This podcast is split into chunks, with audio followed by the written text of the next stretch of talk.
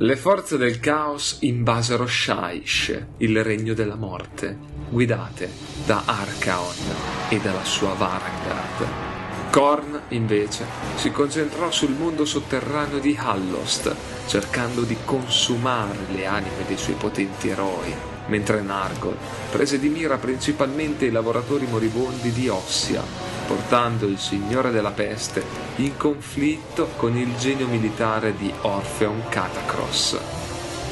Quando le piaghe di Nargol devastarono il sommesso impero di Dolorum, la sua sovrana, Lady Olinder, tentò di sdebitarsi con la propria stessa vita e nel farlo alimentò l'ira di Nagash, il dio della morte, che non aveva accettato quello scambio.